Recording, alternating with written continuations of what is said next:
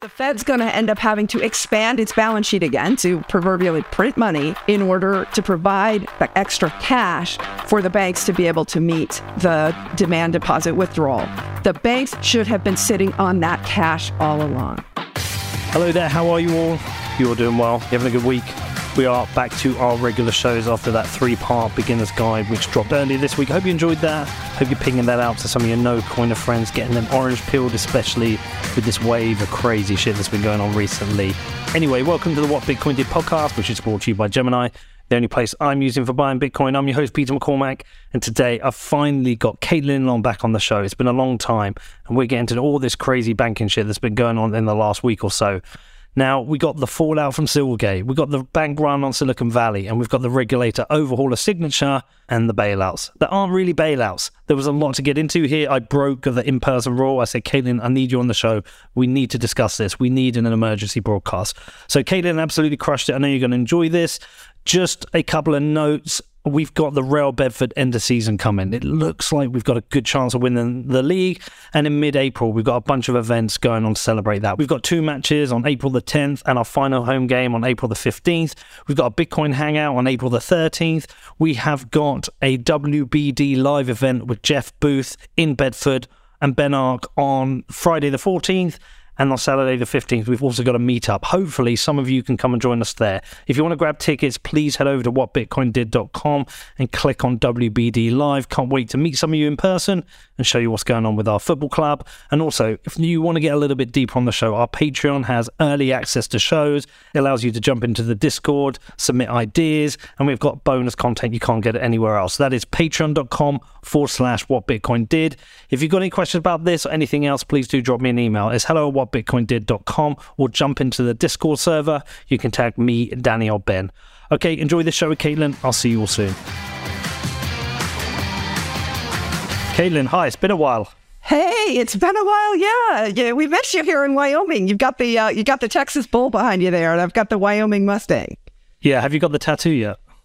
No, I'm thinking about it though. I swear, I'm thinking about it. I really do want to want to want to do it. I just ha- honestly, I've been a little busy. All right, how about in Miami? You may go and get some tattoos. I might. I'm thinking about it. I, I want to get the uh, the Wyoming bucking horse on on my ankle, and uh, I almost remember remember when you came and visited a couple years ago, and I had the sticker on it. I wanted to try it out and uh, I had you fooled for a little bit there. That that sticker tattoo was real. you had before. I tell you what, in Miami, if Bitcoin is over thirty-five thousand, we go get okay. tattoos. All right, I got to find somebody in Miami who is good at a Wyoming bucking bronco. But um, uh, you know what? I'll do it. Leave that one to me. Okay, listen, we have got a limited amount of time. We're breaking our rule. You know, I always want to see you in person and do this. Yes. but every everything's gone fucking crazy, Caitlin. and uh, you're my resident expert on the banking sector. Oh, I think uh, we had to do an emergency broadcast. What the hell Thank is you. going on? Uh, well, look, uh, the, the the banking system, as we all know, has been always inherently unstable because if everybody goes and gets their deposits back at the same time, the system is insolvent and therefore the insolvency gets revealed. It's not like there's anything new that has that comes to the fore because the insolvency has always been there in aggregate. But the reality is that technology and information and social media allow people to move money faster than they ever have before.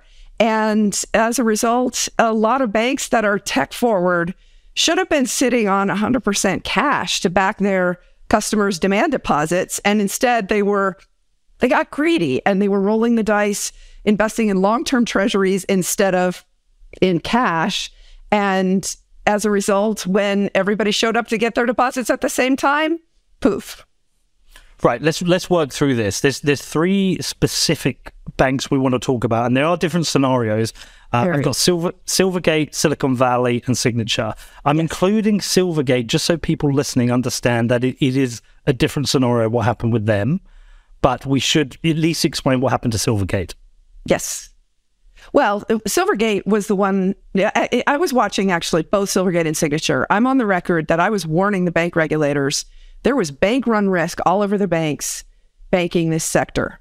And I did it months before the the, uh, the, the bank runs actually hit. Okay, and so and I think this is interesting because Custodia, my bank, uh, it has a 100% reserve non-lending model. Our proposal was to was to keep 100% of customers' demand deposits on deposit at the Fed, and the Fed called that unsafe and unsound.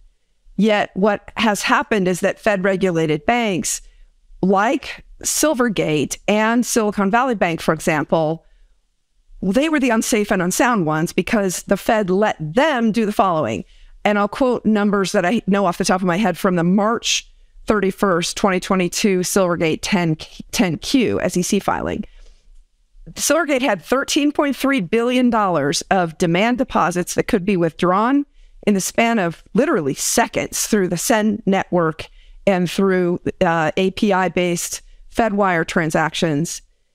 13.3 billion could be withdrawn like that. And guess what? 1.4 billion of cash on hand. So when that bank run started, it was pretty fast that the, the bank unfortunately failed. Now, that was a risk management decision that, again, the Fed, as the bank regulator, let them take. There is, I think, a, I know, a bias towards fractional reserve banking, borrowing short and lending long. And that is literally what Silvergate did. What what else did they invest the 13.3 billion of customer deposits in, less the 1.4 billion of cash that they had on hand? Long-term treasury bonds and mortgage securities.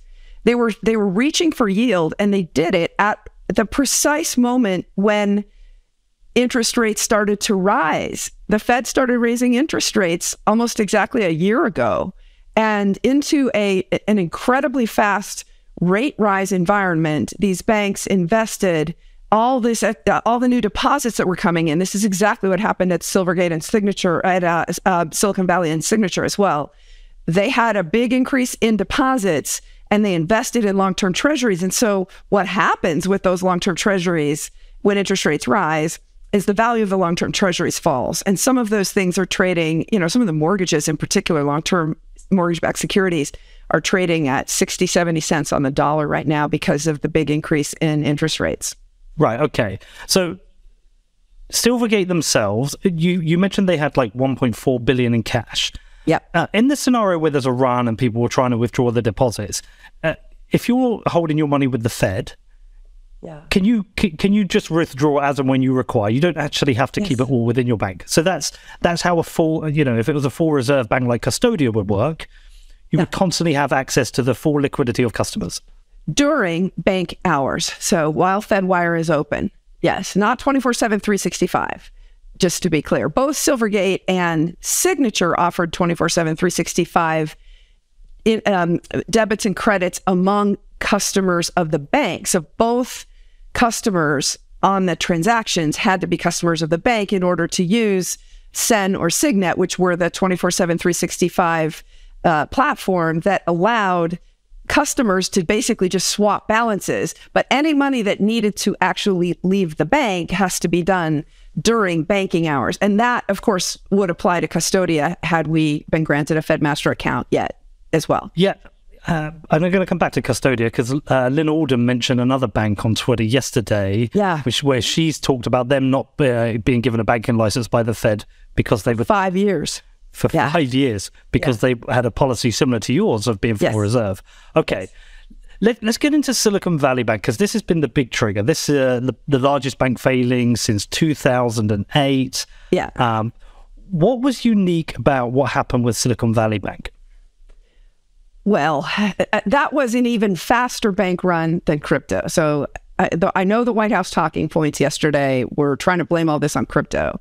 And that is an interesting um, supporting fact related to Signature. I'll, I'll come back to Sign- Silicon Valley Bank in a moment, but Signature, Barney Frank of Dodd Frank fame, um, was a director of Signature, and he came out and made an incredible statement yesterday, which is that Signature was, they did have $10 billion of withdrawals on Friday, but they were still solvent.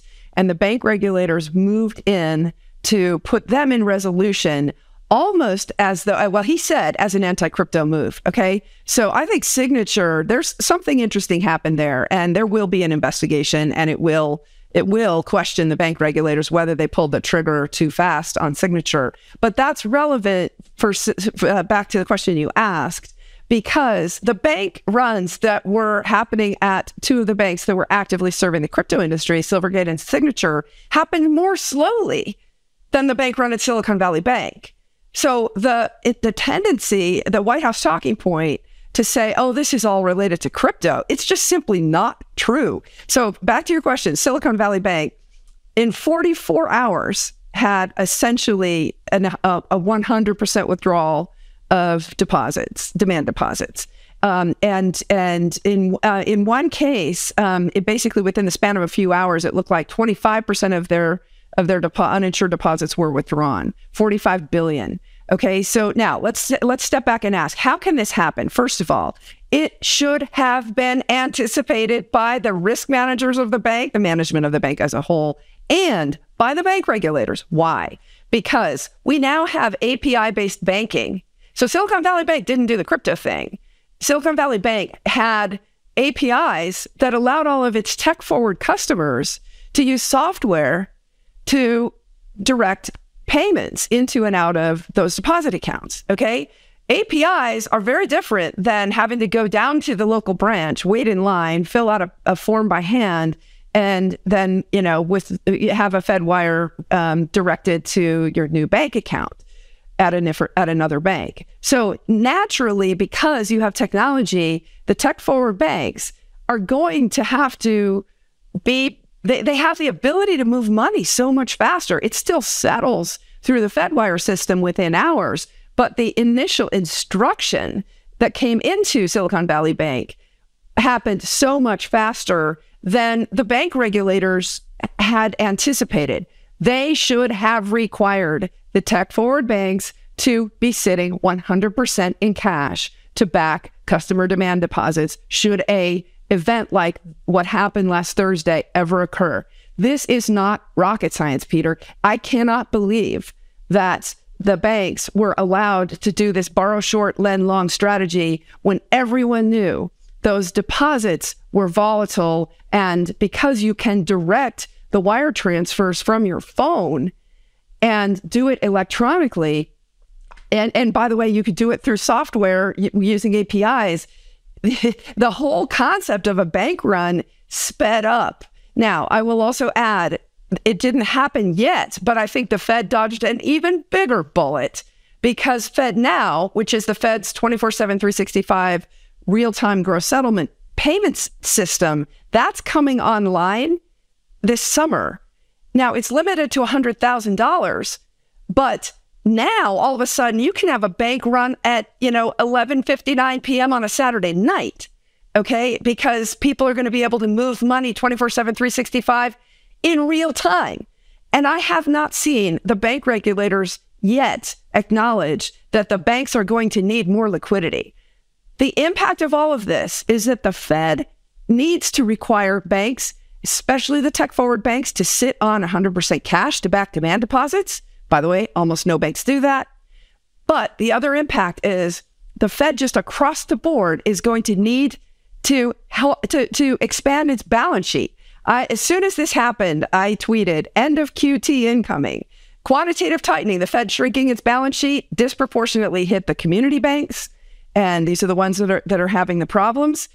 And the impact of all that is the Fed's going to end up having to expand its balance sheet again to proverbially print money in order to provide the extra cash for the banks to be able to meet the the demand deposit withdrawal. The banks should have been sitting on that cash all along. Oh my God, there's so much to get into there. Okay, let me start with Silicon Valley Bank. So you've mentioned there that the Fed should have required them to be uh, holding 100% deposits in cash. Okay, so their demand deposits. Yes. Yeah, to make their demand deposits. Is that a specific different regulation that should have existed for tech focused banks? And how would they do that? Or are you saying that all banks should be doing this?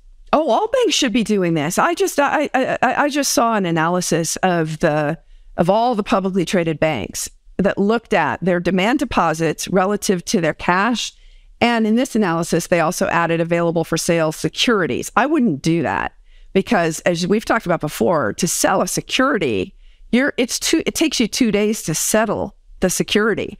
It, for treasuries, it takes you one day, right? So if you can have a, a, a bank run in the span of 44 hours, I don't even think you should be looking at available for sale securities as part of the liquidity portfolio. I think you should be looking at good old fashioned cash on deposit at the Fed. Okay, so the Fed's balance sheet effectively should be as big as all the demand deposits in the entire banking system. And it's not, it's a tiny fraction. 95% of the banks uh, on this analysis that I looked at yesterday hold less cash plus available for sale securities than their demand deposits, which means if everybody goes and withdraws their money at the same time, the Fed the Fed is the backstop and it's going to have to ex- massively expand its balance sheet to create the cash to to satisfy the withdrawals. Yeah, I've got it here that Signature had just over 5% of its assets in cash. Silicon Valley had 7% compared to an industry average of 13%. See, but this is the thing, right? They had volatile deposits. Those that serve the crypto industry, this is what Wyoming knew, all right? And you you've made trips to Wyoming. You know yeah. full well that Wyoming knew that digital assets move at the speed of light, okay? And so anyone who's serving this industry naturally should have been sitting 100% in cash. And it, it, the fact that they weren't is it blows my mind. It ultimately the management teams and the shareholders paid the ultimate price for that because uh, they've been wiped out, as they should be, because they made a bad risk management decision. How are these banks making money? What what's going on here that's that, that's putting themselves at risk? What, because obviously they're being greedy. And how should they be making money? Well, here's the thing. Okay, so this this this gets into the Wyoming Special Purpose Depository Institution approach, and as Lynn Lyn Alden tweeted yesterday, the narrow bank approach as well the, um, that is a Connecticut uninsured depository institution, very similar to the Wyoming uninsured special purpose depository institutions in the sense that they're non lending banks. If they're not insured, they can't lend, can't take leverage. Okay, great. So they're going to sit 100% in cash, which is exactly what the business model of both was. Now, in the case of the Wyoming Speedies, they're not permitted to be what's called a narrow bank. The Wyoming Speedies cannot just literally take deposits and turn around and pay the interest on uh, that the Fed pays the bank, turn around and pay that to their depositors. That was the narrow bank's business model. So Wyoming, by law, the special purpose depository institutions have to do something else. What is it that they that they have to do? They have to provide custody services for digital assets. That's how they make their money. So ding ding ding ding ding. Traditional banks make money off spread these uninsured banks make money off fees. Okay. And that is how the Wyoming special purpose depository institutions work. A lot of people ask the question when it all came out how, how is it that Custodia and Kraken Bank and the other, there are two Wyoming Speedies and more on the way. Um, how is it that they would make money? The answer is they're going to charge you fees. Okay. And a lot of folks will look at that and say, oh, I don't want to pay fees to my bank. Well, how is it that you avoid paying fees to your bank? It's because they're taking your money and turning around and taking undue risk with it. It's the same thing with Robinhood, right? And all these retail trading platforms that don't charge you fees anymore to, tra- to trade your securities. Well, ha- stop and think about that.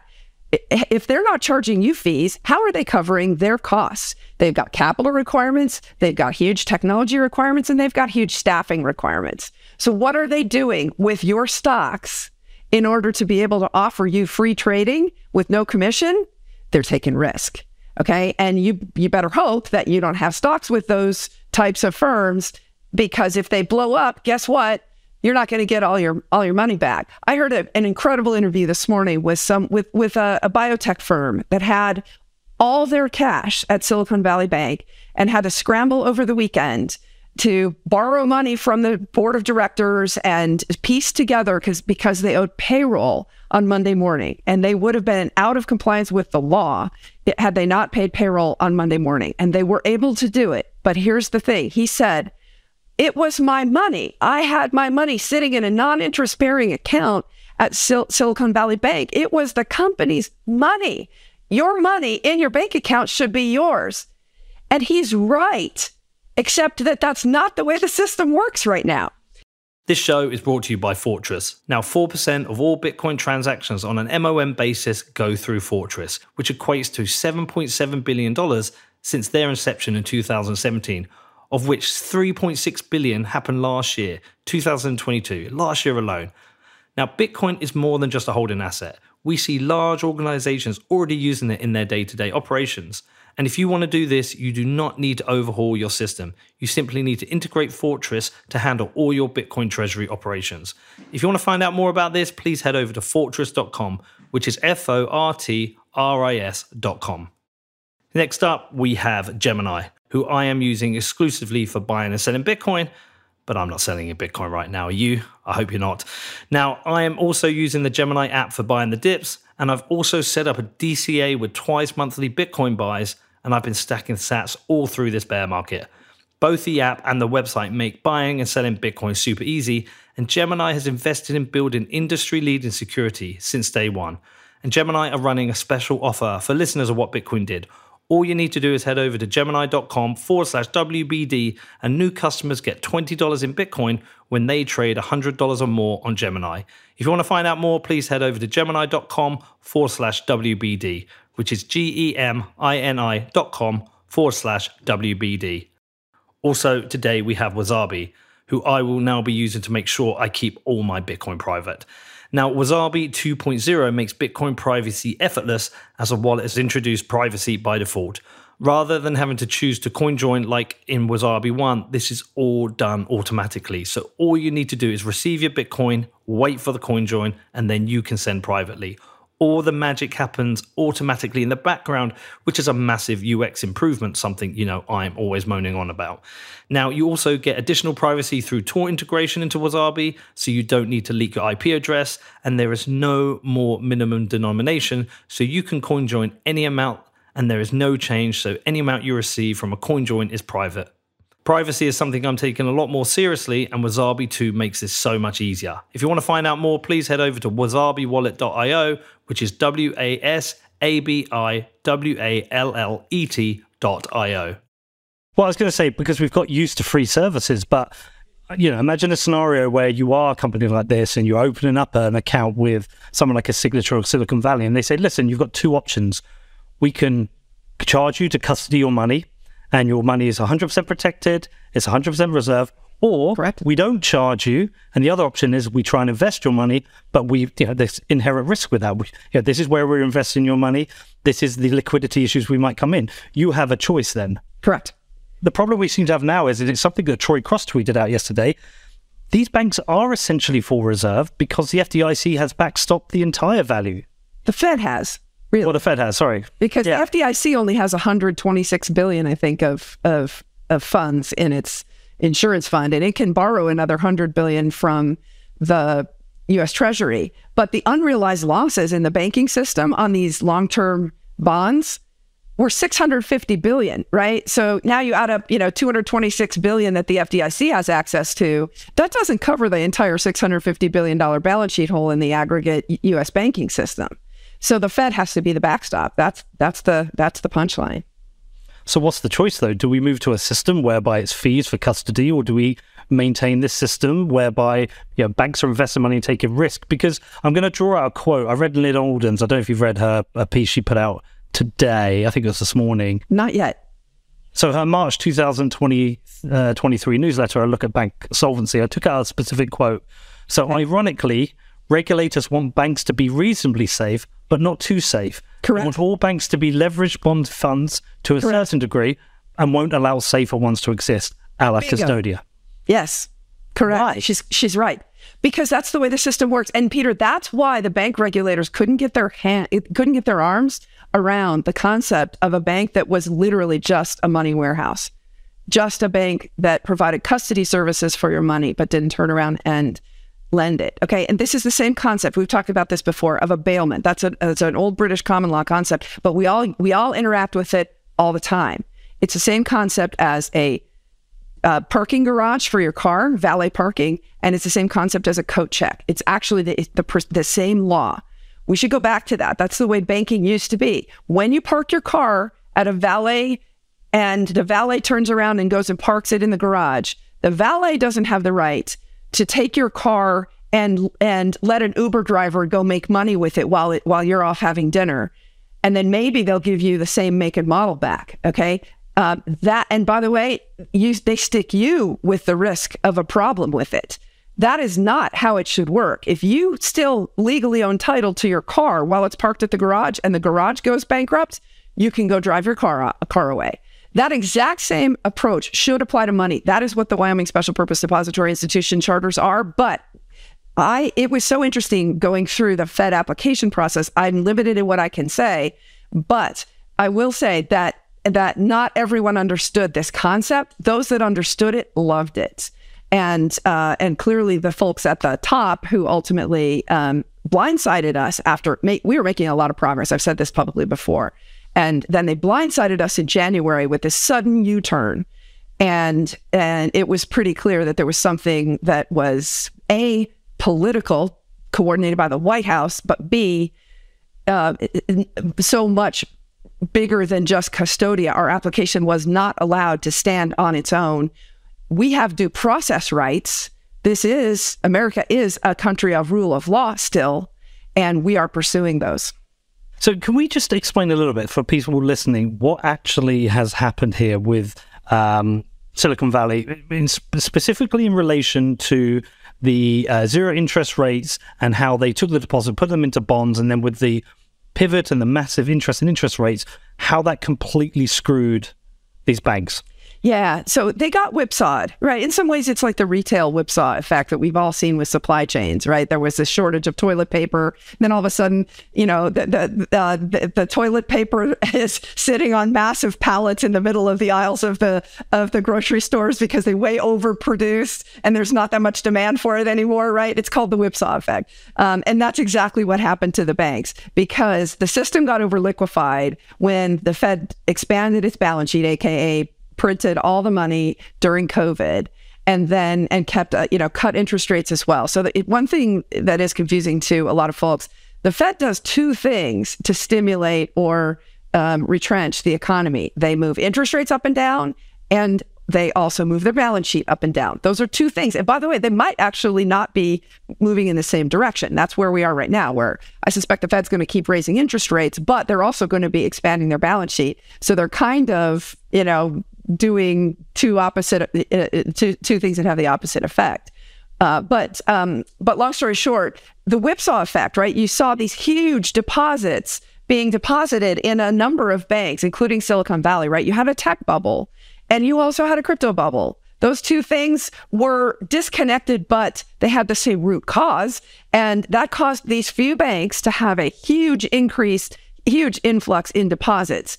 And the banks got greedy. They should have just sat with that cash in their Fed master account, but they turned around and bought US treasuries. Now, the way bank capital requirements work is there's really not a, a, a capital penalty for the bank to go buy 10 or 30 year US treasuries or to go buy government guaranteed mortgage backed securities, which are, of course, long duration um, because mortgages in the US are, are typically, you know, 15 year plus duration.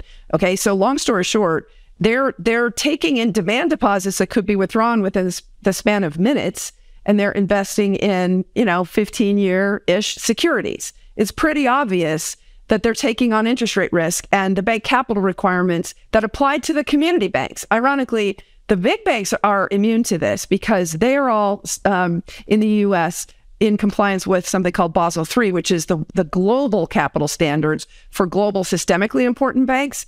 But the community banks in the US were exempt from this. Okay. So what they did was take all this unhedged interest rate risk. Now, a lot of folks, if you go back to the consensus a year ago when the Fed started raising interest rates aggressively, a lot of folks thought that this was going to be like a normal tightening cycle. Well, it wasn't obviously interest rates went up faster and a lot farther than than the talking heads were predicting. And so I think the banks were essentially looking at the interest rate forecasts, including the market's forward expectation of interest rates, and saying, ah, oh, this isn't going to be terrible. We can afford to take that interest rate risk. Well, they got whipsawed. It seems to me there's a lot of similarities in this uh, with what's happened here. That what happened with BlockFi and their GBTC trade. There's like sure. a duration matching issue. I know the uh, BlockFi GBTC uh, GBTC trade was like a shorter term. They had hold on to it for six months, but it really was the same risk profile. Similar, yeah. It, it, it, you're you're absolutely right. There, ultimately, everything that happened in crypto lending is just the same thing that happens in TradFi, traditional finance. Um, it's it's just different manifestations using different different financial products, but it's the same problems. And a lot of people had to learn, unfortunately, very tough lessons. Uh, and and the biggest issue, of course, is that you know we're we're Bitcoiners, and um, nobody's making any more than 21 million Bitcoin. There is no lender of last resort. Ergo, anyone who leveraged it, unfortunately, had a hard lesson to learn. And there's no lender of last resort, no no one to bail them out. In spite of Sam Bankman-Fried's attempts to get a Washington bailout for the crypto industry. I laughed when he called for that last fall. Wasn't um, Dodd Frank meant to prevent situations like this happening? Yeah, absolutely. And again, that's what's so ironic. I, have actually talked to Representative Frank, who was on the board, Barney Frank, who's on the board of um, of Signature Bank. I he he actually, I think um, at the time, maybe about seven or eight years ago, was on the board of the World Wildlife Foundation. I don't know if he still is. Um, wonderful man. And we had a great conversation about Dodd Frank, and he wanted to know. Um, um, uh, no, actually, you know what I'm thinking about it? I, um, uh, it was actually Chris Dodd. Never mind him. Um, but it, anyway, Dodd, it was Dodd of Dodd Frank. But um, mm. so I don't think I've ever met Barney Frank. I was the, um, but I, but I had a big long conversation with Chris Dodd about about um, Dodd Frank, and he wanted to know, as somebody who was a financial practitioner, but also somebody who's interested in Bitcoin. This was probably 2015. Um, uh, you know what what my thoughts were, and I laid out. Look, financial regulation should be actually pretty simple. It's it's is the financial institution solvent? Okay, you're getting in the questions you were asking early on. You you asked some really um, astute questions about if, if there's demand deposits. Uh, you know, why are the banks turning around and basically to use the analogy, a, a, a, parking garage that when you park your car, they'll go off and rent it to an Uber driver and pocket all the money and stick you with all the risk. Okay, that's what your bank is doing with your money. It's like the old Bart Simpson episode that that's a take on It's a Wonderful Life, and Bart figures out that he can't get his money back from his bank, and there's the Jimmy Stewart. You know, it's in Joe's house, and then Bart goes and smacks Joe. Um, it's it's hilarious because it it it it's it just captures the moment, which is the banks are yeah, exactly. It, was it was Moe. Yeah, it was Moe. Moe from the tavern who punched Joe. Okay, that's funny. That, but but you get the point, right? That like, yeah, it's it, people don't realize that's how the that's how the system works. But if the system were if if bank regulations were requiring banks to hold 100% cash on their Fed master account for all their demand deposits, we would have a stable system, uh, much more stable than we have today. Now, some would say, um, and this is where you were asking the question about demand deposits. There is a difference in the bank between demand deposits and time deposits. Time deposits are basically, you know, CDs or savings accounts where if you read the fine print, the bank can gate you. They can prevent you from from withdrawing your deposits on demand. Those are not demand deposits. You have agreed to lend that money to the bank. What most people don't realize, including this biotech um, CEO who had 25 million of cash and had to scramble to pay, make payroll on Monday over the weekend, um, his he, he didn't realize that that he lent that $25 million to Silicon Valley Bank. That is legally how a bank deposit works. Your money is not yours. You're lending it to the bank. Now, it's even even more acute when you lend it to the bank in a time deposit where the bank can say, I, I won't give you your money back. You don't have a right to it. Um, but most of us think when we put money in a bank, it's our money. It really is not uh, unless you have a 100% reserve bank that cannot lend. And uh, again, I, the, the, the, the polarity of what happened with the Fed is telling Custodia that our business model was unsafe and unsound while they're saying that all these other banks are safe and sound. And then these other banks implode without the Fed even knowing. And uh, one of the most hilarious um, co- comments, one of the worst time comments ever by a regulator was Thursday morning when um, the, the, the Fed vice chair for supervision, Michael Barr, who, by the way, sits over all the bank regulators at the Fed, made a speech, an, an anti crypto speech, and he said, Fed regulated banks don't have bank runs because they're subject to prudential supervision. I'm paraphrasing. But long story short, the guy in charge, the guy supposed to be minding the store, the guy who, by the way, his group, his his division labeled Custodia's business model unsafe and unsound. He said that just as Silicon Valley's bank run was taking place. It, and and by the way, he has been appointed by Jay Powell to lead the investigation into what went wrong at the Fed. Elizabeth Warren came out this morning and blasted the Fed for for being the fox that's guarding the henhouse doing the investigation on their own. She got it almost right though. She blasted Jay Powell and said, "You need to recuse yourself." Mm. But Uh, she then said, "Oh, the vice chair for supervision, Barr, he should be independent and do his own work." And I just came over the top and said, "He's conflicted as well. He's the one who made the statement that Fed Fed supervised banks don't have bank runs." As the biggest bank run in, you know, 110 years was taking place. Okay. It, it, you know, who's really minding the store? Mark Cuban asked that question over the weekend. Where were the regulators? And and and of course, the answer is what we were just talking about here. They're intuitively they intuitive, intuitively think these leveraged fractional reserve, borrow short and lend long business models are safe. They need to re-examine their biases because they are not safe in this day and age where information moves that quickly and banks have technology to be able to close your account from your phone in the span of the speed of light. That's that the world has changed. Banks need to sit on a lot more cash. The Fed's going to have to expand its balance sheet substantially before this is all over.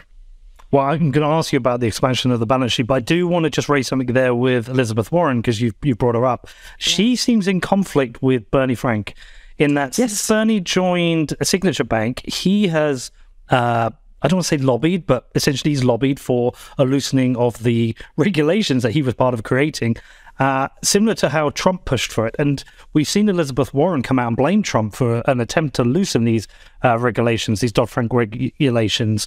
Um, where do you sit within this? Because I think some people like the idea of tighter regulations and stress tests on the sure. banks to prevent sure. these kind of bank runs. But to see Bernie Frank to come out, I wonder if he's conflicted now he's on the payroll or was on the payroll signature. Uh, yeah, it's a tricky one. No, it, it is. But it, so here, here's the thing I'm all for far tighter regulation on the banks. It's just not the regulation that the that they're talking about. The far tighter regulation is very simple. Banks should back 100% of their demand deposits with good old fashioned cash. That way, if they're if everybody lines up, all those demand depositors want to get their money out immediately, they can have it. That would make the system far, far, far more stable. That's not the regulation they're talking about, but I'm absolutely for that regulation. Hell, I helped, you know, the, the, that that's what Custodia Bank is, right? I mean, that's, that, that, that it's, it's, it's, it's like an acknowledgement that money is moving faster, period. And banks are going to have to sit on a lot more liquidity. What's that going to do? It's going to make the cost of providing banking services go up for everybody. People hate paying fees. Now we're back to what we were talking about earlier. But but the banks have high capital requirements and high technology and people costs. They're going to have to cover those costs somehow. They're going to have to charge you higher fees. But the system's going to be far more stable. I'll bet you if you explain that to most people, they would make that choice as opposed to rolling the dice with their money. This show is brought to you by Iris Energy. Now, as you've probably noticed, we have been increasingly covering Bitcoin mining on the show. And as the team at Iris Energy share mine and Danny's values, they're such a great fit for what Bitcoin did and for you, our listeners. Now, Iris Energy is the largest NASDAQ listed Bitcoin miner who has used 100% renewable energies since inception. Iris Energy targets markets with low cost excess renewable energy, and they build and operate their own proprietary data centers. And the team is led by a seasoned management team with a track record of success across infrastructure, renewables, and digital assets. In fact, Iris Energy's NASDAQ IPO was the only Bitcoin mining IPO to be led by top tier investment banks, including JP Morgan and Citi. Now, Iris Energy know that Bitcoin mining can be done sustainably, supporting the Bitcoin ecosystem as well as the energy transition. Iris Energy is the leading 100% renewable energy miner. And if you want to find out more about them, then please head over to irisenergy.co, which is I R I S E N E R G Y.co or look up their ticker IREN on NASDAQ. Next up, we have BitCasino. Established in 2013, BitCasino was the first licensed Bitcoin casino, trusted by tens of thousands of players worldwide.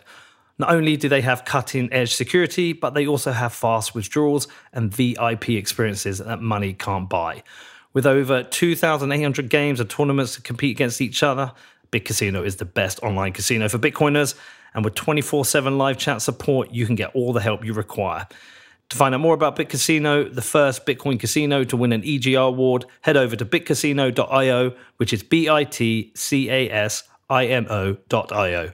And please remember to gamble responsibly. Next up, we have Ledn. From savings accounts to personal loans and even mortgages, Ledn's financial services enable Bitcoiners to experience the benefits of their holdings today without selling their Bitcoin. With everything that happened last year in the lending market, Ledn demonstrated that their robust risk management strategy was the right approach, as they don't actively trade or invest in DeFi yield generation. Ledn only supports Bitcoin and USDC, two of the highest quality and most liquid assets in the industry. They are also dedicated to transparency and are the first digital asset lending company to complete a proof of reserves attestation, which they re verify every six months. With multilingual support on standby 24 7, Ledn is there to support all your needs. To find out more, please head over to ledn.io, which is L E D N.io. Also, today we have Ledger. Now, Ledger is the world leader in Bitcoin security and is the best way for you to own and secure your private keys. If you're still holding Bitcoin on an exchange or with a custodian, it might be time for you to take your security a bit more seriously because remember, not your keys, not your Bitcoin.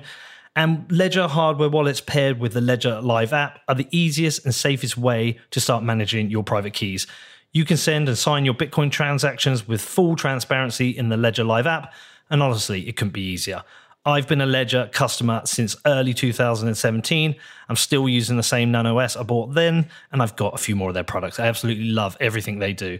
Ledger also have a very new product coming. It's called Stax. It's going to be dropping in the summer. I've already pre-ordered mine. Now the pre-order is sold out, but there is a wait list, so go and get on that while you can. Now, if you want to find out more or purchase a hardware wallet from Ledger, then please head over to shop.ledger.com, which is S H O P dot L E D ger.com. That is shop.ledger.com. Well, listen, it's a new lens for me this last couple of days, Caitlin, because in the UK we have something similar to the FDIC, and, and our bank deposits are covered up to about eighty thousand pound. I never have eighty thousand pound in the bank. Why would you? It's melting away. You put but I never Bitcoin. do. yeah, put it in Bitcoin. You put it in housing. You put it in gold. You put it in whatever any anything else which can either you know uh, that appreciates in a value or can earn you some kind of interest. But I don't have that. But in terms of my business, I do because I have, yeah, of course, seven seven full time employees, and you know how cash flow works. I've always got to be three, four, five months in, in advance. Yes, I've now just seen a situation where there is a run on a bank, and uh, there are people, owners of businesses, who are saying, "I'm not sure I can make payroll this week." Correct. That is a, a situation Scary. that could affect me. Yeah, if there you was bet. a run on my bank, I could be in a situation where I can't make payroll. And now I'm like, well, do I need to have I don't know, 10 corporate accounts, each with up to yes. £80,000 in? Yes. Do I need to do that? Yes. Is that what I need to do? Yes. So, so there are a lot of people. I'm sympathetic. Like the CEO whose interview I heard this morning, the $25 million biotech um, corporate cash sitting, sitting uninsured in Silicon Valley's account. Uh, 250,000 of the 25 million in his case was insured. That's it. Okay. Now, Here's the thing the, the, whoever runs finances at that company should have been paying attention to this. I spent a lot of time with the corporate treasurers when I was working at Morgan Stanley, working with corporate treasurers, understanding the pain points of corporate treasury. The, the you know big companies right general motors or uh, sorry general electric has 10000 bank accounts around the world uh, you know, they probably have a thousand people in their corporate treasury staff whose job it is to reconcile all those things, to move the cash around. But here's the thing those treasury analysts are also understanding the counterparty risk of their banks because they understand that only $250,000 of their bank deposit is insured. Now, one of the, the, the interesting questions is should that CEO of the te- of the biotech company have had his finance person analyzing the counterparty credit risk of Silicon Valley Bank? Yes. So when he said, "Oh, that money's mine," he that's the that's the way it should be, but that's not the way it is. He should have had his finance person analyzing that. One big lesson for every business, yourself, as a small business owner, all the way up to you know the GEs of the world that have ten thousand accounts. Everybody needs to understand your bank. You're lending money to your bank, and your bank might default on you. And you need to understand the impact of that. So, what does it mean? Should you go get 10 different bank accounts? I'm not going to give advice for that in particular, but I remember back in 2008, that is exactly what everyone around me at, at Morgan Stanley went out and did. They ran out and uh, opened a bunch of bank accounts and put $250,000 in each of them just to spread it around.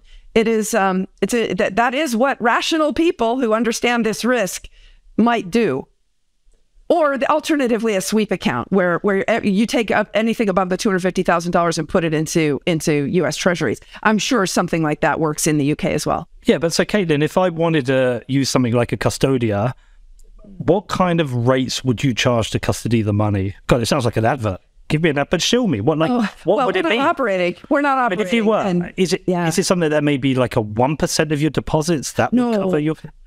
No, no, no, no. No, no, no, no, no. It won't be that high. Um, so I, I got to be really careful here. But okay. Um, but but it's it's it, it is it, it well it, it also all depends, right? Because if all you're going to do is deposit your money and just have it sit there. So here's the way the math works for a bank that that does nothing other than so you know the narrow banks business model. They would have to hold five percent capital after their first three years of operating, which they have to hold 8% capital. Okay. So you've seen the Custodia propose to hold 108 cents for every dollar in our Fed master account. That eight, that extra eight cents was our shareholders' capital during the first three years, and in the following, um, it, thereafter, it would be five percent. That would be the, the requirement. Okay, so um, that that's that's the basic business model. So the the the customer has to basically cover the, the bank's cost of capital. Otherwise the bank loses money on the relationship. The other way to handle that is to say all right it's the way the big banks handle it. To look at the customer holistically and say all right if this customer is also depositing bitcoin for custody and and they're just using the US dollar piece as an ancillary product that ancillary product has to cover its cost. It has to stand on its own but this is one of the reasons why it's so important for banks not to be the narrow bank. And again, the Wyoming SPDI Banks cannot, by law, just take customer deposits and turn around and pay interest on them and basically be a pass through to the Fed. They have to provide other services. If you look at, at Custodia's business model, it's Bitcoin custody. If you look at Kraken's business model, Kraken Bank, they were they were going to provide debit card services. They were going to provide custody services. They were going to provide prime services as as Custodia uh, planned to provide as well. So there's there are a whole bunch of services around digital assets that diversify the product exposure. Now come back to the question: How do these banks make money? It should be pretty obvious. It's the same way that Bank of New York or State Street or Northern Trust make money. It's mostly on their on their services, mostly in the in their cases custody. These those banks don't make money off spread. They make money off fees. Big difference. And it's a successful business model. But I don't need to buy custody service of Bitcoin. I'm a Bitcoin. I know how to self custody. I've got my Casa yeah. multi sig. But right now, if you turn around to me and said, "Look, you can take your eighty thousand you know pounds uh, insurance risk, or you could pay like one percent," I would I would pay one percent of my. Uh, yeah, I would happily pay for custody of my uh, pounds in my bank account for my business, knowing it was 100% backed because I cannot have the risk that I cannot make payroll. Right.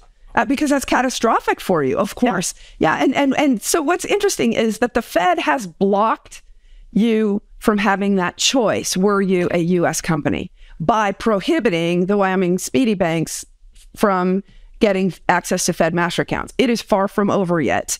There is, we're in a big fight and uh, and uh, it's going to take some time. But uh, I didn't uh, walk into this anticipating that that fight was how this was going to end.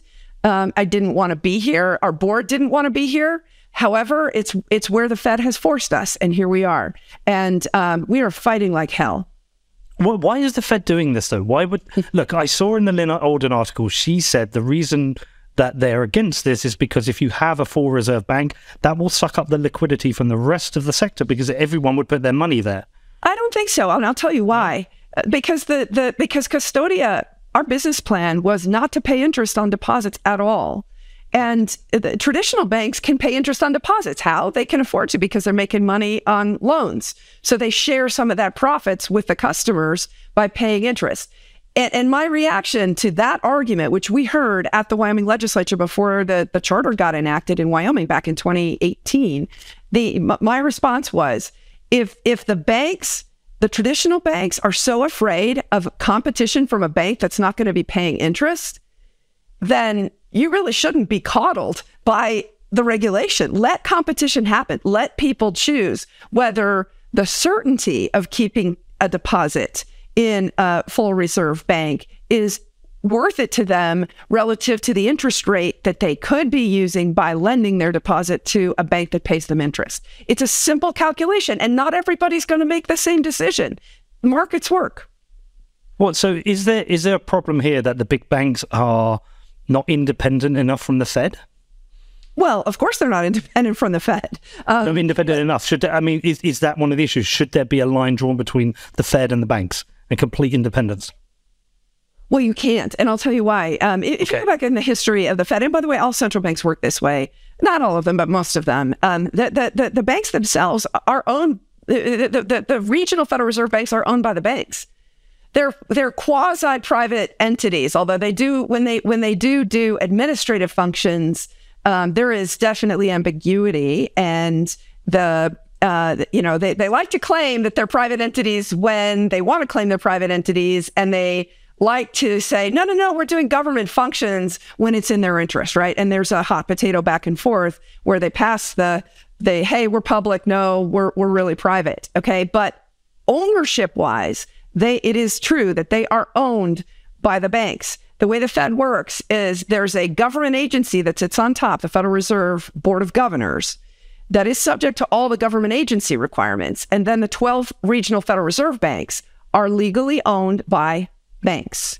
They are legally owned as private institutions by their their members. Okay, so you cannot segregate the two because the shares of the regional Federal Reserve banks, which is where the balance sheets of the Fed are, people talk about the Fed's balance sheet. It's actually an amal- amalgamation of the 12 regional Federal Reserve banks' balance sheets. Those the, those those entities historically were formed by private commercial banks. And then, of course, um, when the Fed was formed in 1913, um, they basically created what is effectively what became ultimately the Board of Governors, which is a federal agency.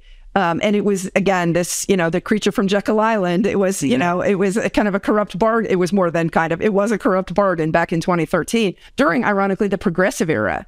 Um, so what's interesting is you now have progressives that have in the United States um, attained positions of real power. You asked earlier about Bernie Sanders versus um, Elizabeth Warren. They're both but, but, progressives. But, sorry, Bernie Frank's about Elizabeth Warren. Barney Frank. Well, Barney Frank yeah. was on the board of yeah. Signature. Elizabeth Warren yeah. um, uh, is is the progressive senator. Um, yeah. Who the progressives really tried to, to nationalize banking back then, and I do think that there's a real push to try to nationalize banking right now. And and we know a lot. And there's a lot, like I, I've hinted, there's a lot that's going to come out about the Custodia situation that is going to stun people about exactly how much coordination and politicization of a lawful applicant to a federal agency occurred. And like I said, you know, at this point, we are fighting. We something untoward happened to Custodia. And uh, in fact, I'm making a trip to Washington, D.C., because Congress wants to know exactly what happened to Custodia. And we do have evidence. And um, I'm going to be sharing all that evidence. Well, I'm pretty sure Cynthia Lummis will be very interested in what you're doing and probably has your back.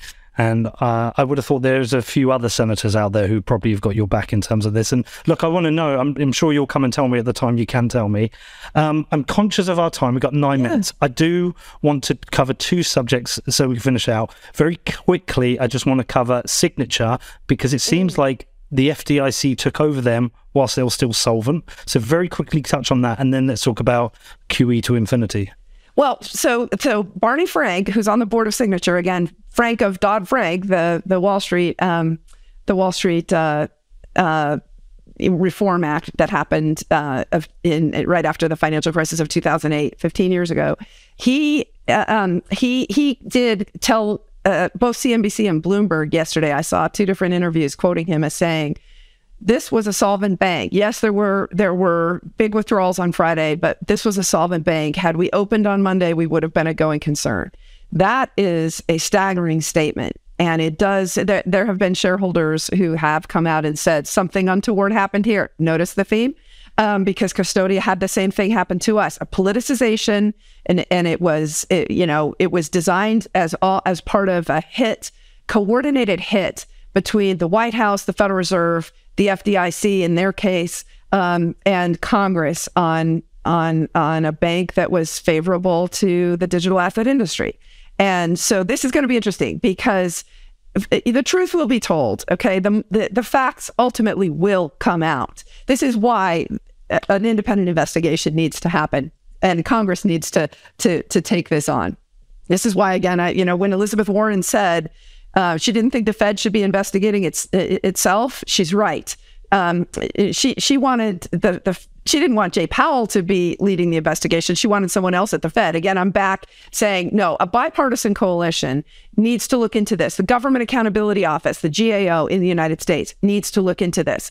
There were some corrupt things that happened here in the move against the digital asset industry, and in particular against the digital asset banks. I've said this before federal agencies have far outreached their statutory authority. How do you deal with that?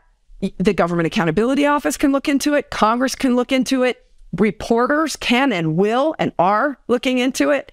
And then, of course, you've got the judicial branch, which is an equal branch of government where litigation is a remedy for agency overstepping. And we have seen it.